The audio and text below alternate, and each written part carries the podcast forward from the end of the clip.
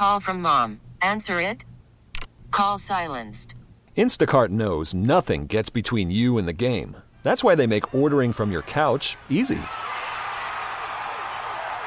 Stock up today and get all your groceries for the week delivered in as fast as 30 minutes without missing a minute of the game. You have 47 new voicemails. Download the app to get free delivery on your first three orders while supplies last. Minimum $10 per order. Additional terms apply. Spring is a time of renewal, so why not refresh your home with a little help from Blinds.com? We make getting custom window treatments a minor project with major impact. Choose from premium blinds, shades, and shutters. We even have options for your patio, too. Blinds.com invented a better way to shop for custom window treatments. There's no pushy salespeople in your home or inflated showroom prices. Our design experts can help you find the perfect window treatments on your schedule. We'll even send free samples directly to you. Plus, we can handle the measuring and installation for you. Unlimited window treatments installed for just one low cost. And with Blinds.com, you'll always get transparent pricing. No hidden fees. Our free shipping and 100% satisfaction guarantee can put the spring back into your step. And into your home, too. Shop Blinds.com right now and save up to 45%. Up to 45% off for a limited time at Blinds.com. Blinds.com. Rules and restrictions may apply.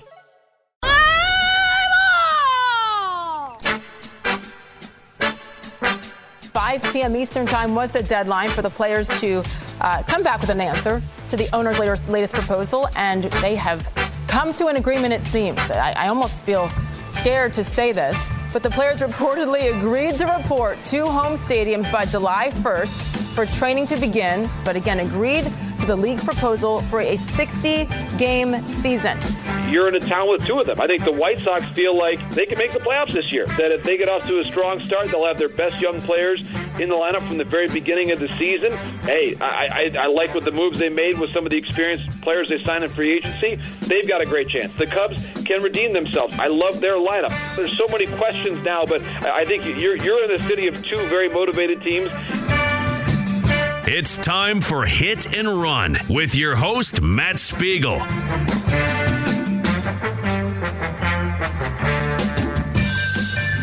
I am so glad that we don't have to talk about baseball negotiations, owners, players, money, billionaires, millionaires, none of that stuff.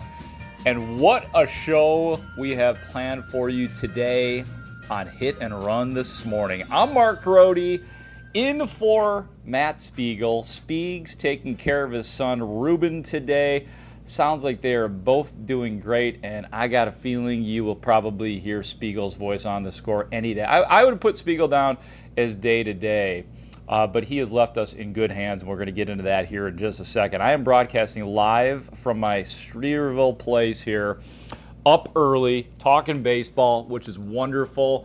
My only competition, I would say, is the great outdoors. A clear, sunshiny day in the great, big, beautiful city of Chicago. I already made an emergency run to the 7-Eleven because I realized I was out of coffee, and I don't do mornings, nor do I do radio shows without coffee. So, and I had to mix the Starbucks blend with the 7-Eleven blend. So full pot of coffee for this show for the next 3 hours or so. And I'm so glad that you are with us today. Perhaps the greatest defensive player of all time, Ozzie Smith, will join the show at 10 o'clock this morning. 12-year-old Cubs boy Mark Grody would not have been able to stomach saying nice things about Ozzie Smith, nor the 80s Cardinals in general, but I completely appreciate him now. I also, maybe still begrudgingly, appreciate what those Cardinals teams did in the 1980s. Like every one of those guys, from Ozzie Smith to Willie McGee to Tommy Herr to later Terry Peck, like they could all steal 20 to 30 bases, and that was annoying. And then they'd have a thumper. They'd have a Jack Clark or a Bob Horner. They'd have a biggin. at one of the corners or maybe an outfield position, and that formula worked in what was a massive Busch Stadium back then, annoying turf, the whole thing. So adolescent Mark Grody was annoyed. Older, more mature, more objective reporter Mark Grody completely appreciates what Ozzie Smith did in his career. And I can't wait to talk to Ozzie at 10 o'clock. We'll talk about the present. We'll talk about the past a little bit, and his idea of what makes a great shortstop. But we'll get into all sorts of things with Ozzie Smith at 10 o'clock this morning. He's actually participating in a celebrity golf tournament, the American Century Championship. So Ozzie at 10 o'clock. Scott Merkin will stop by to talk White Sox at 9:20.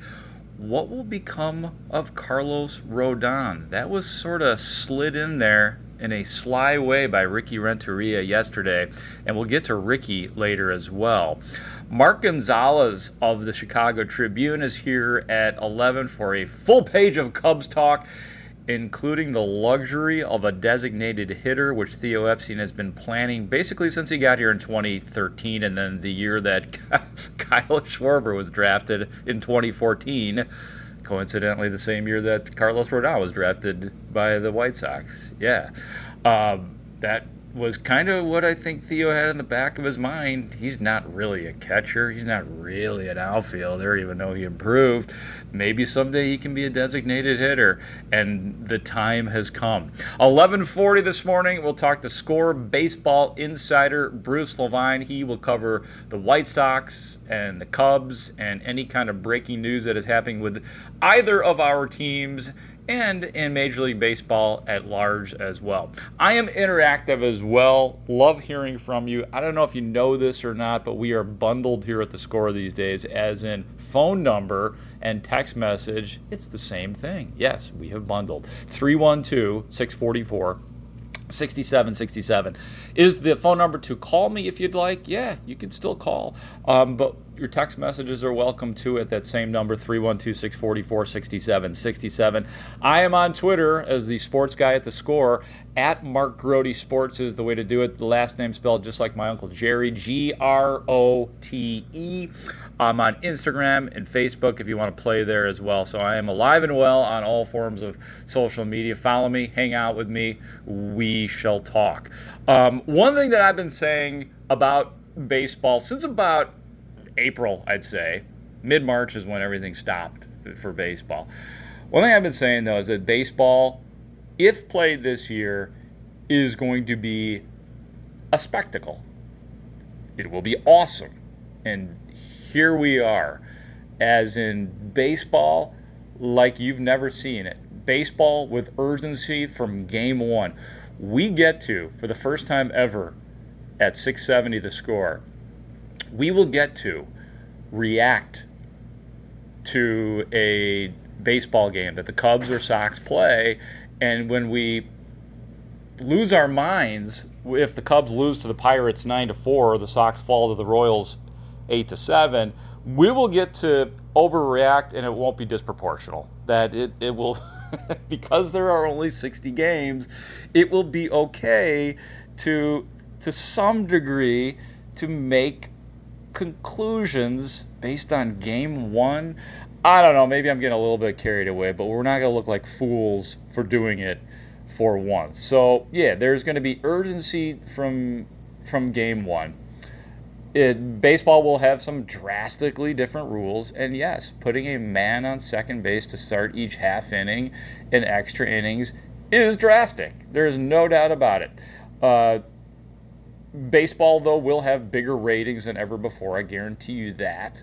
Baseball will have different eyeballs on it. I think it will grab some people who probably stayed away from, didn't unpurposely stay away from the game because they don't like the game, but there are people who just can't sit around for a baseball game, and I think there would be more people that are prone to doing that this year. The Cubs and White Sox are expected to report to their home ballparks by midweek for the continuation of spring training. And yes, reporting to Wrigley Field and Guaranteed Rate Field. That is going to be bizarre. And this is spring training. I've seen it termed as spring training camp or summer camp or training camp or big league workouts, but it's still, this is still spring training. When they cut it off on March 12th, they didn't suddenly change the name. And it's a brand name. It's like the Big Ten. There's more than 10 teams in the Big Ten, but it's still the Big Ten. That is the brand name. Spring training was halted on March 12th, and here we go again, hopefully, by midweek. And I do know that the rule changes are a bit troubling for some of you, which is okay. You're allowed to hate the changes if you'd like. I should give you a little bit of my background. Baseball was my first love growing up.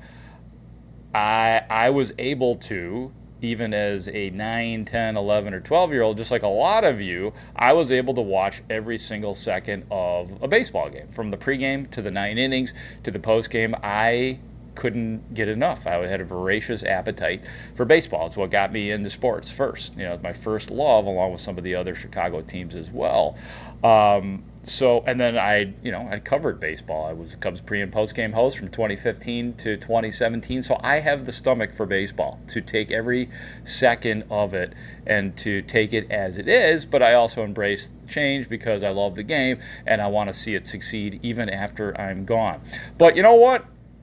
Forget about the rule changes. Don't worry about the rule changes.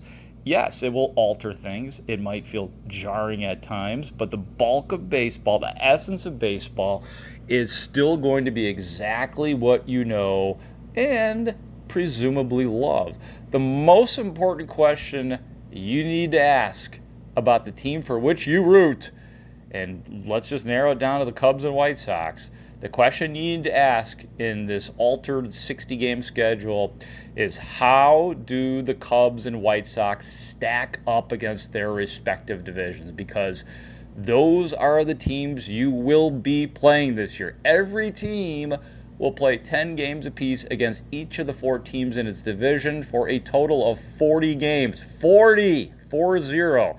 The other 20 are against the corresponding interleague division, your sister division as I like to call it. So the Cubs and Sox divisions, the Centrals will play one another east against east. So it makes for something of a built-in rivalry. But it is those 40 games that you must think about. That is your ball game this year. So now more than ever, of course, you always look at the whatever it is, 18 to 20 games in your division in a 162 game standard year, but man, that is what it is all about this year. Beat the teams in your division. In the National League Central in 2019, it's time for a refresher course, as the Cardinals were 20 games over 500, 91-71. The Brewers 89-73. The Cubs, your Cubs, 84-78. The Cincinnati Reds, 75-87. And the Pirates were in the cellar, the bottom of the division at 69-93. The big change in this season in the NL Central will be the Cincinnati Reds, a team which the Cubs have basically cakewalked in the last 5 years. I know they had a little trouble with them last year.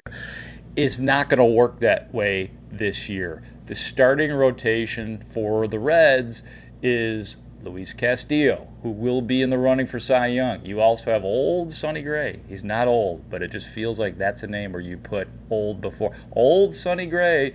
Trevor Bauer is in that rotation, and that puts Anthony DeSclafani in a good place at 4 or 5, along with Wade Miley.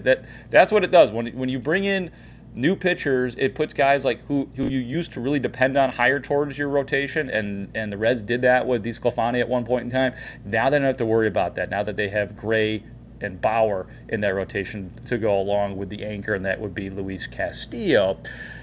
Pedro Strop joins the Reds bullpen this year. They still have the very muscular Michael Lorenzen. What is he, a pitcher, an outfielder? He's strong. And then the terrific Yasiel Iglesias to close out games. And offensively, on the Cincinnati Reds, they have added, Nick Castellanos. Nick Castellanos is on the Reds. So you throw him in there with Moustakas and Joey Votto and my guy, Eugenio Suarez. It's formidable. The Reds aren't messing around. The Reds have always had offense, but now they seem to have surrounded it with pitching and a little bit more credibility to their bullpen as well. So the Reds are for real. And I get it, yeah. I mean, there's the caveat with all of this that it is 60 games, so maybe you don't take everything at face value to do a deeper dive on what teams are built for 60 games. But I'm just doing teams that look really good on paper. The Cardinals still come back with your Jack Flaherty and your Miles Mikolas and Dakota Hudson. And how about the Cardinals Classic? Yadier Molina still there. This will be year 17 for him. And the most shocking thing about Yadier Molina is that he's only 37 years old. I would have just guessed. I would have said 41. Like, he's got 41, 42 written all over him. And I could see him being there for another 5 or 6 years because he just seems like that type of guy who's never going to want to hang it up until somebody actually sits him down. But Yadier of the Molina is 37 years old, still there. Adam Wainwright, hee-haw, still there. Wainwright's 15th year, he too is 37 years old. I would say in the Cardinals case, bullpen quite suspect. Andrew Miller, 35. Jordan Hicks, is he healthy? I don't even know if he's healthy. They do have Daniel Ponce de Leon, and that is just such a great, great name. We need more of that, more explorers. The Brewers, you know what the Brewers have lost? The Brewers have lost fear. I don't know if they ever had it, actually.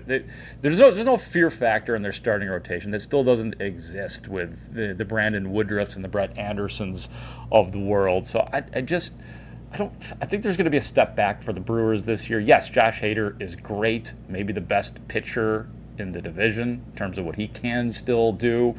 And you are allowed to, I would think, overwork your bullpen guys this year. So that will probably bode well for Craig Counsell, who, as we all know, likes to play games with the rotation. He does like to do that. And you still have Yelich and Kane and Braun still hanging around. So they'll hit the ball around. There's just no fear factor really in their starting pitching nor in their bullpen. So Milwaukee, they're a big meh. Guess who's on the Brewers this year, by the way? It's White Sox fans. Avisaíl Garcia, 2-year, $20 million deal with the Crew. So Avisaíl Garcia is there. The Pirates, I love to watch Josh Bell hit, but that's about it. He can DH now, too. So I don't have much more on the Pirates. I mean, every division's got to have a team that you can stomp on, and that would be it. All right, American League Central here. Last year, Twins, 101 wins. Indians, 93-69. Your White Sox, 72-89. The Royals, 59-103. Tigers lost 114 games last year. So the Twins ain't going anywhere. They have added Josh Donaldson to a team which set the single-season home run record with 307 last year. You still got them boys, Sano and Rosario, Buxton. Jose Barrios will be in the running for Cy Young. Jake Odorizzi is turning out a really good career. Rich Hill is on he just keeps coming back. He keeps regenerating. And, yes, Rich Hill is finally 40. Like, okay, Rich Hill's been around forever. He needs to be 40. He is 40. Cleveland, really good starting pitching, whether you want to believe that or not, with Bieber and Clevinger and Carrasco and company. Lindor still there. Royals, not going to be good. But I am interested to see what a couple of guys do, as in what will Mike Montgomery do as a starter every 5th or 6th day in the Royals rotation. I'm always interested in Whit Merrifield. If he comes up in trade talks, the August 31st trade deadline, I'm always interested in Jorge Soler. Tigers, Miguel Cabrera still there. Jamer Candelario, okay. Boyd, Fulmer, Jordan of the Zimmermans. Ivan Nova is with the Detroit Tigers, in case you forgot. So that's what the Cubs and White Sox are stacked up against this season. Just a thumbnail right there. And let's take a closer look at the South Side Ball Club, shall we? We'll take a break. When we come back, we will bring in from MLB.com. He covers the White Sox for a living. He is Scott Merkin. This is Hit and Run. I'm Mark Grody, in for Matt Spiegel on Chicago Sports Radio 670 The Score. Worried about letting someone else pick out the perfect avocado for your perfect impress them on the third date guacamole? Well, good thing Instacart shoppers are as picky as you are. They find ripe avocados like it's their guac on the line. They are milk expiration date detectives. They bag eggs like the 12 precious pieces of cargo they are. So let Instacart shoppers overthink your groceries so that you can overthink what you'll wear on that third date. Download the Instacart app to get free delivery on your first three orders while supplies last. Minimum $10 per order. Additional terms apply. Spring is a time of renewal, so why not refresh your home with a little help from Blinds.com? We make getting custom window treatments a minor project with major impact. Choose from premium blinds, shades, and shutters. We even have options for your patio, too. Blinds.com invented a better way to shop for custom window treatments. There's no pushy salespeople in your home or inflated showroom prices. Our design experts can help you find the perfect window treatments on your schedule. We'll even send free samples directly to you. Plus, we can handle the measuring and installation for you. Unlimited window treatments installed for just one low cost. And with Blinds.com, you'll always get transparent pricing. No hidden fees. Our free shipping and 100% satisfaction guarantee can put the spring back into your step. And into your home, too. Shop Blinds.com right now and save up to 45%. Up to 45% off for a limited time at Blinds.com. Blinds.com. Rules and restrictions may apply. You know, this may be a little bit more just the fan side of me, but it's just going to be good to have baseball back, man. It's just going to be good to be back playing. It's going to be good to see Luis Robert running around center field. It's going to be good to see Giolito continue to build and where Moncada is growing to. You know, whether it's 60 games, whatever the schedule looks like, you know, any of that stuff is important from the executive side of me in terms of what it means for the White Sox and how we continue to build toward where we want to be on an annual basis. But fundamentally, it's just going to be good to watch some baseball. There's only so many times I can watch that Eloy home run at Wrigley last year and, you know, not wind up thirsty for more. Let's go. Thanks, Cubs. White Sox general manager Rick Hahn on a Zoom call earlier this week. Welcome back into Hit and Run. I'm Mark Grody, in for Matt Spiegel until noon today. We're going to talk to Scott Merkin. There it is. Love Benetti. Scott Merkin going to join us here momentarily, and we'll really get in depth with the White Sox. Ozzie Smith, yes, Hall of Famer Ozzie Smith, the 13-time Gold Glove winner on at 10, and we're all about the Cubs at 11 o'clock with Mark Gonzales. A couple of text messages at 312-644-6767 from the 864. Mark, hell of a thumbnail. Yeah, I guess I gave it a few fingers, actually, as opposed to a thumbnail. I just wanted to refresh people on the divisions, who's there, who's not there, what to look forward to, because 40 damn games against the teams in your division. That is baseball this year. Let's see, from the 262, so it's still overreacting, but it's proportional overreacting. I'll buy that. Corey in Whitewater, Wisconsin. Yeah, game one of the year, if you go crazy because the Cubs lose 9-4, you're not going to be as crazy as you would have been in a 162-game schedule. From the 309, the man on second rule is a joke. If they really want to speed up the game, why wait until extra innings? Might as well put a man on in the first inning. Look, like I said, I'm progressive when it comes to baseball. I'm all for changes to make the game better, to make it faster. But I will say that putting a man on second base doesn't sound like Little League. It sounds like T-ball, where you walk a kid out to second base just because the moms and the dads got to get home and it's starting to get dark. That is what that feels like.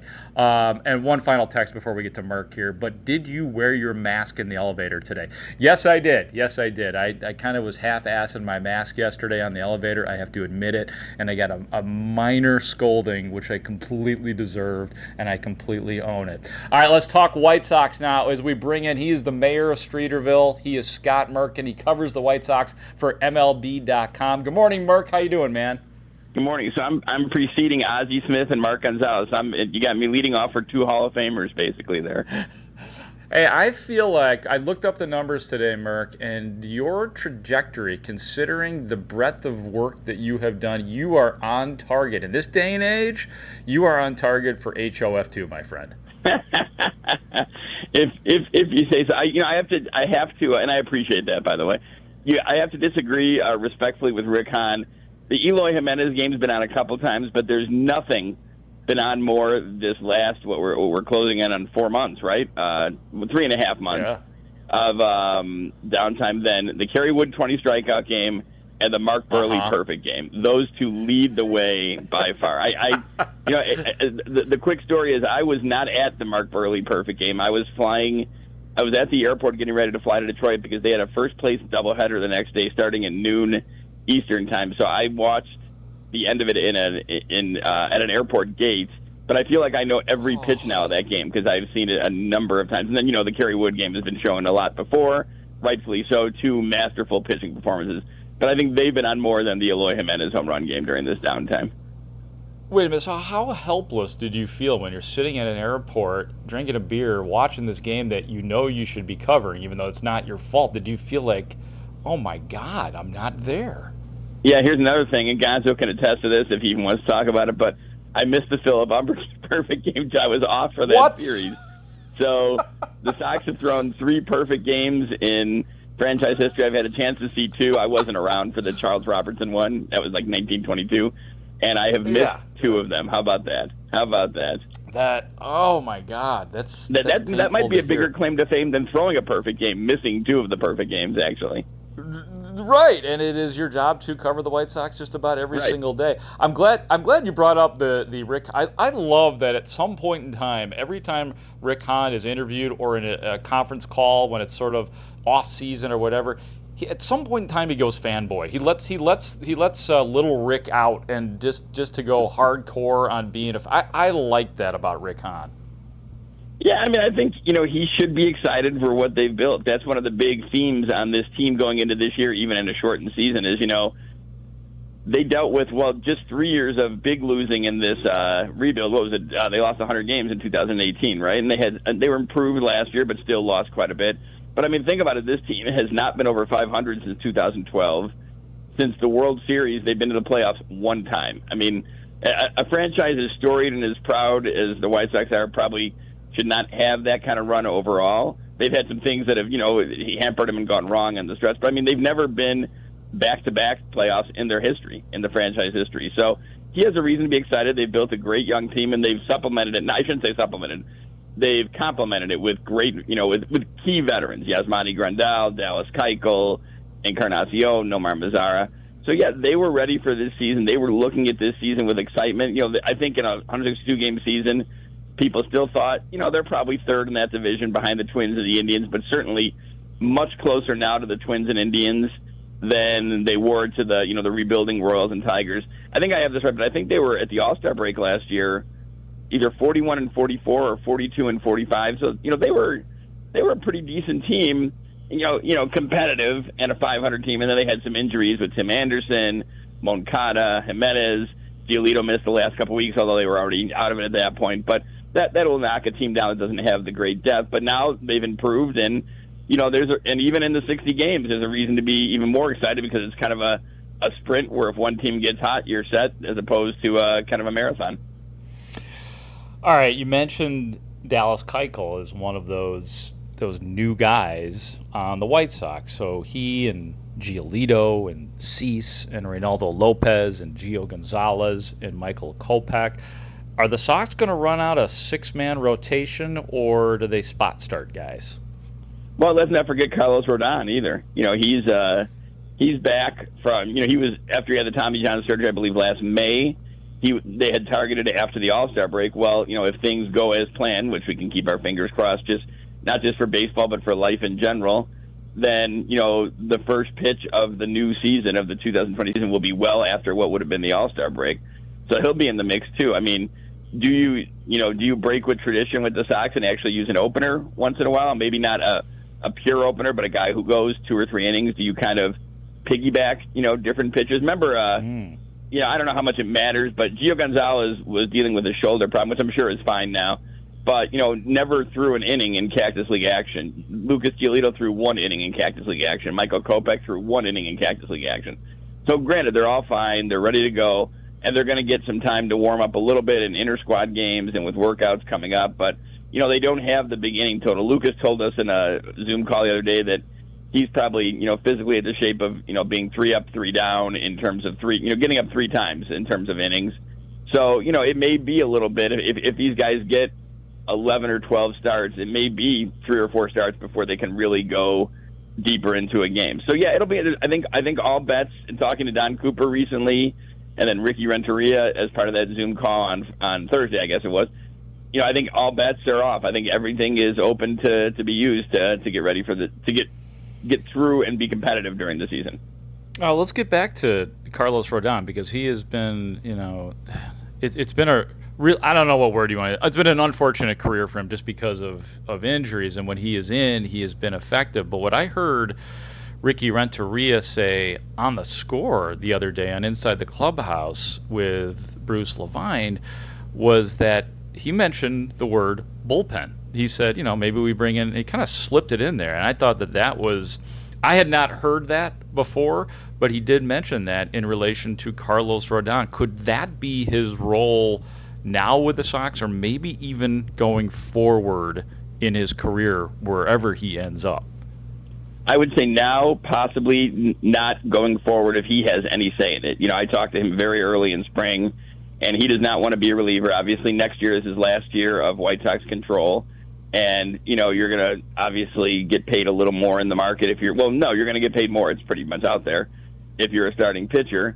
So, and he wants to be a starting pitcher. He feels, he believes he's built for that. He was talking about, you know, the times that he's throwing 98, 99 at pitch 98, 99 in a game. So that's his belief, and I think he'll stick strong to that. But I think, as I said, this year, any combination, anything is possible. You know, you figure – Dallas Keuchel, Lucas Giolito, they are starters. There's no question about that. You know, Cease and Lopez, for the most part, are planned long-term starters. But I think any combination of that group with Cease, Lopez, Gonzalez, Kopech, Rodon. And again, if we want to do another, let's not forget, how about Dane Dunning and Jimmy Lambert? Dane Dunning, yeah, if he didn't have this Tommy John, you know, surgery, probably would have been close to competing for a fifth starter job, you know, a couple springs ago. So They're you know, deep in starting pitching. There's a lot of options for them to go to. I think it's way too early, though, especially since, you know, we know how effective he can be when he's on, to, you know, say Carlos Rodon is now a reliever. If the Sox have done that, it would be an interesting change. But I don't think anything that's happening this year, you know, that's changed is going to be a long-term change unless, you know, someone finds a fit and they really both sides like it going moving forward. One guy I know that White Sox fans have not forgotten, and they are interested in this ball player, is Nick Madrigal, and the possibility that he gets some. The indication that I have gotten, and just reading in between the lines and listening to what Rick Hahn and or Ricky Renteria have said, they've been very careful not to place Madrigal prominently right off the bat. But could he become a key component at some point in time in the next 60 games for the White Sox? Well, you know, I wrote about this the other day. The Sox want to win this year. You know, they have a unique opportunity like everyone else in the world. I mean, you know, think about it. Even the Tigers and Royals, they go on a 20-10 run to start the year, and they're in contention, right, even though they're far from it. But one of the great things they've done is kept the focus on this being a long-term thing. You know, they did not rebuild to kind of jump up for one season and then be done. They want to be like, you know, the Cubs or the Royals or the Astros, only probably, you know, they'd like to win multiple titles instead of one. Although it's tough to win one, as they can attest from 05, let alone to win multiple. But, you know, I think one of the great things they've done is they've not pushed these top prospects, easy for me to say. They've let them kind of come up at their own pace and when they're ready. So I think Madrigal will help this year. He will contribute this year at some point, assuming we, you know, go all the way through the 60 games. I don't know if he'll break camp with the team. But again, there, you know, the only other option right now is, yeah, at the beginning of the year, the option would be, you know, if they didn't feel like he was quite ready to start or play every day, it would have been sit on the bench or go play every day in Charlotte. Well, that was easy. He was going to go play every day in Charlotte, right? Leary Garcia is going to be the second baseman, and I still think Leary Garcia will be the second baseman. Now the option is you know, either start, sit on the bench and play sporadically, or you play in the satellite camp as part of the players pool. So you know, I could see him, I guess, breaking camp as part of the original 30, but I could also see them, you know, keeping him in that players pool and at some point soon helping out the Major League team. That's the voice of Scott Merkin for MLB.com. He covers the White Sox. He is their beat reporter for them, home and away. And the two guys I feel like who have been talked about most in terms of fan love and trajectories and excitement level are Luis Robert and Eloy Jimenez. I want to ask you about Yoan Moncada because he took that jump last year. What's next for Moncada? Well, I mean, I think he deserves a lot of credit, first of all. You know, he went through that season in 18, which I don't think was as bad as it was kind of illustrated as. You know, he had some hamstring issues where he was kind of cruising along decently, and then that just kind of sent him back. I know he struck out 217 times, and, you know, one of the things they felt like is he was almost too patient. His batting eye being so good almost hurt him because he was letting kind of the umpires and the pitchers decide at bats instead of taking charge. But he stayed calm that whole year. You know, I know myself, I talked to him 2 or 3 times about the strikeout total, the struggles. Never, you know, winced, just said, hey, this is a process. I'll be fine. Went to Ricky Renteria and then hitting coach Todd Steverson before the end of the 18 season and said, you know, I want to get better. I want to do things to improve. Went to Arizona before training camp, long before spring training, for like 2 weeks, worked on his hitting. You know, switched to third base, which I think is more of an instinctive, natural position that fits him, and then had a great year last year. And I think, you know, what's next? You know, if you believe in such things, making the All-Star team, MVP type of thing. But I think just being one of the key offensive forces on this team, which he proved he can be. You know, the guy can run, the guy can hit for power, the guy can hit for average. So he's everything that was advertised. Now, again, it's what you talk about development, and you're talking about like Luis Robert, who hasn't seen a pitch in the major league level, or Nick Madrigal, the same thing, or even some of these younger pitchers. But the development is still there for Moncada, who's had, you know, one phenomenal season, one not-so-great season. The development is there for Lucas Giolito, who had one, you know, tough season, and then one where he was a Cy Young caliber pitcher last year. So just because the most recent season for both those guys was excellent, it doesn't mean that that's going to carry out. You know, even Lucas joked the other day that he does not feel like a veteran. And, you know, by letter of the law, they kind of are, but they're not established veterans yet. So I think development is still a process for Moncada. He has talked about he wanted to steal more bases. He's worked hard in his legs to kind of stay healthier all season. But I think, you know, you can legitimately list him right now as kind of a borderline MVP candidate and could be that way for many years to come. Wow. Well, one thing you said in your answer there about Moncada I think is incredibly important because you indicated that he is, having gone to Todd Steverson, the hitting coach, and gone to Ricky Renteria, it sounds like he is very coachable, which I don't think is the case with every single young ball player just because of how great they are told they are. And they, of course, they're going to listen to their coach, but they kind of want to do it their way. That's refreshing to hear about Moncada. Would you say that's the same case for somebody like Eloy Jimenez, where he is coachable? And I don't know how much interaction you've had with Luis Robert or what you've heard, but are these young budding stars, are they also coachable, similar to what you were explaining about Moncada? Yeah, I think overall, you know, it's hard for me. It's difficult for me to say specifically, oh, yeah, I've seen this guy is and this guy is. I think overall they have a really good young group. And I think, you know, part of the thing is this group has kind of developed together. They've lost together. And now, you know, they're hoping to win together. And you have some good veterans that were in place even before, you know, you added Grandal and Encarnacion and the people I listed before. How about Jose Abreu, who's been a big influence on this group about, you know, not letting the highs get too high or the lows overtake you. So I think that's an important part of it, too. But I think they're all, I mean, Tim Anderson, you know, who won the batting title last year, did the same sort of thing, put in a lot of extra work, both the last 2 off seasons. And I know it's more the norm than the exception that, you know, elite players work hard in the off season. You know, long gone are the days where you come to spring training and kind of get into shape then. These guys really, you know, work hard. But, I mean, it's impressive that this group kind of fits together and works hard together and kind of, you know, keep each other going together. So it's not just a good group of talent they've built. It's a good fit. It reminds me a little bit of just what I saw, you know, a little and what I heard from the Cubs in 16. You know, that group seemed to have that same dynamic. But I guess any team that wins and wins big is going to have that dynamic too. Yeah, it'd be nice to see the White Sox sort of sprout the same way the Cubs did in 2016, and you just never know. What about Ronaldo Lopez? Is he going to get it back together and be more like he was in 2018 as opposed to last year in 2019?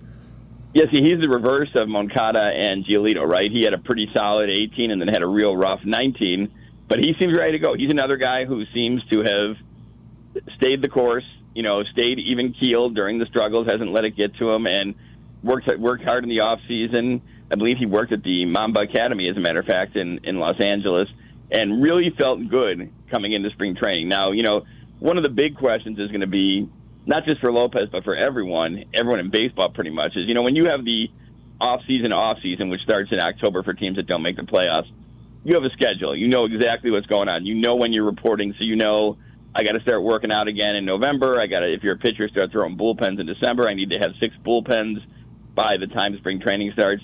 During this unfortunate downtime, there was no set date, right? Until very recently, we didn't, you know, from day to day, from week to week, we had no idea when baseball was coming back, if it was coming back. So, you know, it's going to be interesting how they're able to bounce back, and I think health concerns will be a key thing, which is why I think the teams will take care of their players. You know, like talked earlier about, maybe Lopez will come out there and go 3 or 4 innings instead of pushing him into 6 or 7.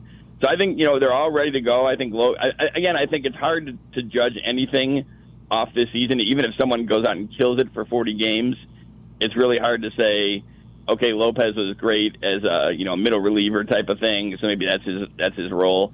It just gives you an indication of things, but I think it's difficult to judge when, you know, 60 games is, you know, less than even half a season usually. So it's difficult to make a uniform judgment across that. But I'm really interested to see how all these guys are able to come. And they're professionals, and they've been training, but it's different throwing the ball in your backyard or at the park versus, you know, the summer camp practices they'll have starting Friday versus inter-squad games versus major league games. So it'll be interesting to see how things develop.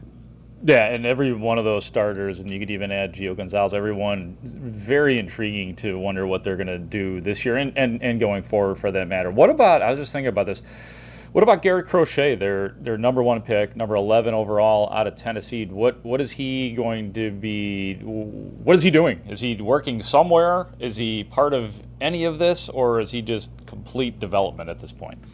Yeah, you know, the 60-man roster, the 60-man player pool is supposed to be announced today by 3 p.m. Central.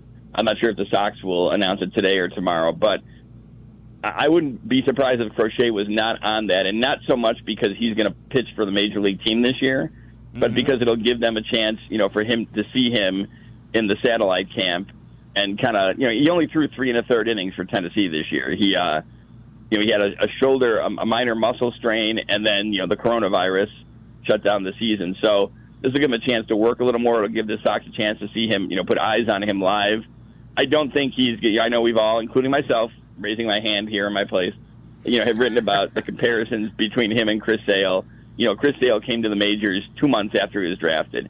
I don't see, you know, Crochet doing that. He's probably a little more raw prospect, but I would think that he'd be part of that, you know, that 60-person player pool to continue getting work.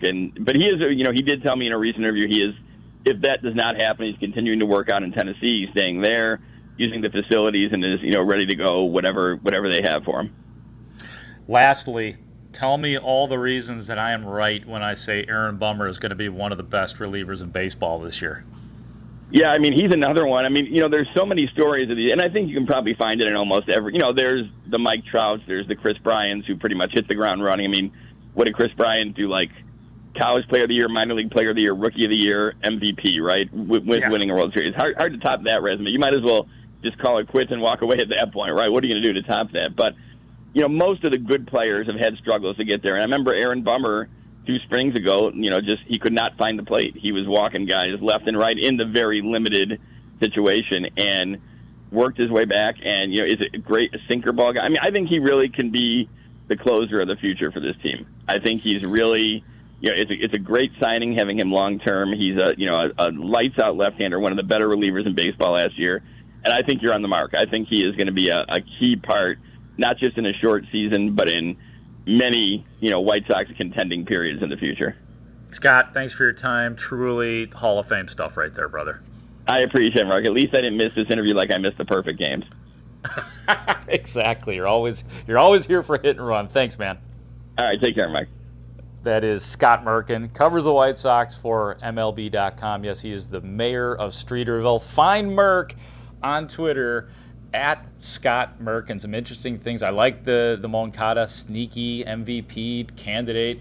Garrett Crochet, you start to wonder, could he pull off a Chris Sale? Could he do that in this unique year? Who knows, man? If the Sox are good, anything goes for them. Still the come on hit and run.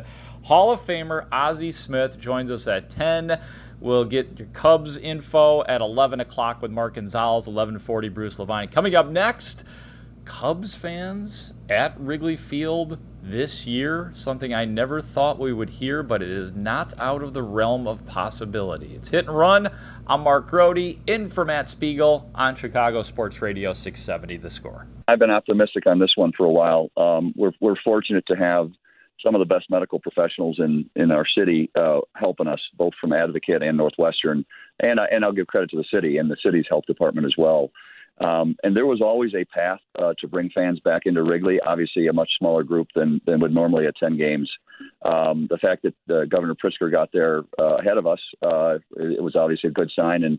And we're working with the city, having great conversations with the mayor's staff on this topic. And we know our fans, if safe and if it can be done with the right precautions, would love to come back to the ballpark. And so we do see that happening this year. I have to admit, I did not expect to hear Cubs president of business operations, Crane Kenny, sounding so optimistic over the prospect of having fans in the stands at Wrigley Field this season. Speaking with Dan Bernstein right here on 670 The Score earlier this week as we welcome you back into Hit and Run. I'm Mark Grody, in for Matt Spiegel today. Top of the hour, we are going to talk to the Hall of Famer, Ozzie Smith. So that's about 10 minutes from right now. To me, in any of the sports, I have considered a non-starter for fans to be in the stands. I had just deleted that thought from my head, even though sometimes you would hear whispers of it and some non-conventional ways of there being placement facilitators or fake fans or cardboard cutouts, but it is it's also very difficult for me to, when you actually picture it, to wrap my head around the idea of there being no fans at a baseball game, whether it's at Wrigley Field or a guaranteed rate field. I remember how naked Wrigley Field felt just in 2015 when I was doing pre and post, when the bleachers were closed. Remember that? And that's just the bleachers, and it was weird as hell. The ball would, clunk in there and bounce around like a pinball machine. Sometimes they're just like a thud, baseball hitting wood. But there could be fans in the stands at Wrigley Field. Yes, sir. And I do like it. 8,000 or so, that does seem doable. So let's turn our attention now to Chicago Mayor Lori Lightfoot. There's no bigger sports fan than me, and I want to be able to enjoy live sports in the stands myself. But we've got to do it at a time when we know that that's appropriate under the public health guidance, and we're not there yet. And we've got to do it in a way that makes sure that when those fans are queued up outside the venues, when they're in the venues, and when they're leaving, that there's a plan to keep them safe and minimize the risk of COVID spread. Yeah, I think that everybody realizes those rational thoughts. That's in the back of our minds. I haven't really mentioned much about COVID-19 today. I think that we don't need to disclaim that.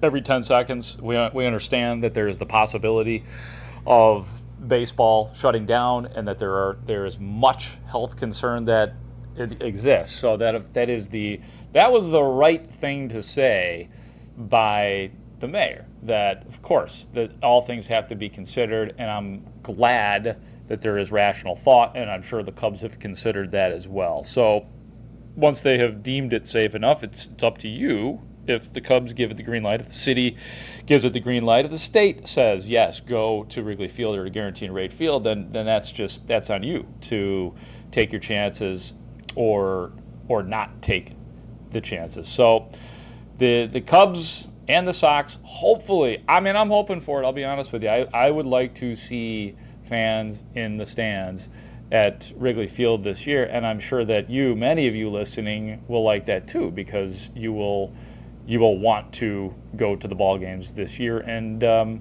take your chances. So much going on as far as off the field with the Cubs and Sox and the peripheral and trying to get things set. On the field for the Cubs, this is a core. And we'll talk more with Mark Gonzales at 11, but this is a core that has not won in the last 2 years, at least not to the standard they set for themselves in 15, 16, and 17. And it is right to hold them to that standard, the one where they at least get into the playoffs, win a damn playoff series, and get to the, to the second round at least. To the point where the Cubs president of baseball operations, Theo Epstein, would be looking to make a big move, one that did not happen mainly because of economics, even pre-COVID, further perpetrated by baseball shutdown. But I guess the question is right now with the Cubs, can the Cubs still win? Short answer is yes, they can, but they're going to need a bump from a place you may not have gotten it yet. I think you know what you have in Kris Bryant and Anthony Rizzo. I'm positive of that. Javier Baez, Kyle Schwarber, Jason Hayward, Albert Elmore. I'm pretty sure I know what those guys are. Yeah, even Schwarber, who did have an excellent second half of the season last year. I pretty much think that those guys, we have seen their ceilings. Some are really good. Maybe some are not quite as good as we thought, like Elmore. So you know what you're getting out of those guys. I'm still not sure, where could that extra pop, that extra source come from? I'm still not sure I know exactly what Ian Happ is. And I do think that he will get a lot of the playing time in center field this year. Doesn't mean he's going to get it all, but I think that is the rough draft blueprint plan that we don't know what Happ is yet. That's one guy. Nico Hoerner. We do not know what Nico Hoerner is yet, and yes, he will play this year. I didn't want him to play if it's going to be 162, but he's going to play. And then lastly, the other guy who you could still get a pop from or maybe do things that you weren't sure he could do, that would be Yu Darvish. I'd like to think that Darvish is the guy that he was in the second half of last year, but you cannot discount his first year and a half with the Cubs. You just can't. But you have to have a big year from Darvish. You have to have an ace season because Lester is coming off a pretty rough year by his standards, a 4.5 ERA. Kyle Hendricks can still be great, but great is not what we can expect out of Jose Quintana or Tyler Chatwood. So it sounds weird to say, but you need Yu Darvish to be great for this team to go. And then you got to get production or something unexpected from another source on the Cubs to make this thing go this year. More Cubs talk coming up in an hour with Mark Gonzales of the Chicago Tribune. But directly ahead, we will bring in the 15-time All-Star, a first-ballot Hall of Famer, Ozzie Smith, is next on Hit and Run. Mark Grody in for Matt Spiegel on Chicago Sports Radio 670 The Score. Spring is a time of renewal, so why not refresh your home with a little help from Blinds.com? We make getting custom window treatments a minor project with major impact. Choose from premium blinds, shades, and shutters. We even have options for your patio too. Blinds.com invented a better way to shop for custom window treatments. There's no pushy salespeople in your home or inflated showroom prices. Our design experts can help you find the perfect window treatments on your schedule. We'll even send free samples directly to you.